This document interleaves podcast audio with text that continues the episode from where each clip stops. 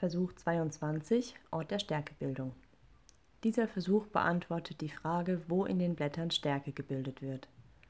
Der Exkurs Kelvin-Zyklus im Detail erklärt euch, wie genau die Kohlenstoffassimilation funktioniert.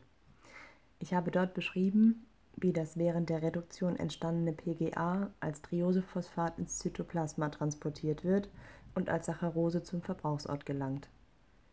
Es gibt aber auch noch eine zweite Verwendungsmöglichkeit für PGA.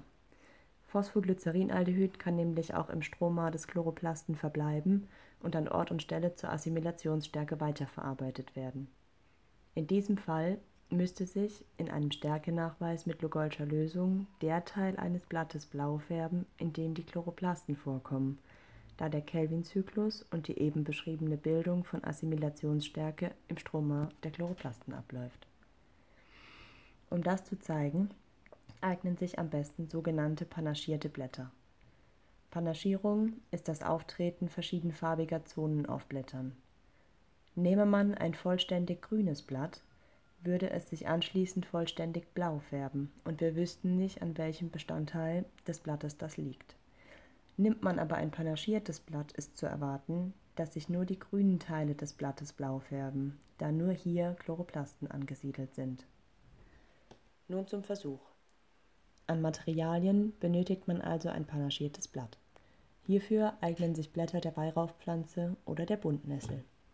Des Weiteren braucht man ein Becherglas, ein Wasserbad, eine Petrischale, Lugolsche Lösung, was, wie wir wissen, Jod-Kalium-Jodid-Lösung entspricht, und Ethanol.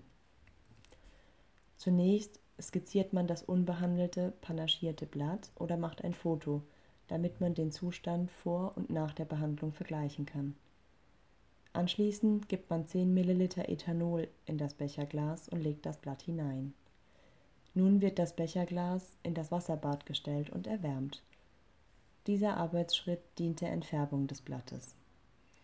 Anschließend wird das farblos gewordene Blatt vorsichtig abgespült und in der Petrischale mit Lugolscher Lösung versetzt.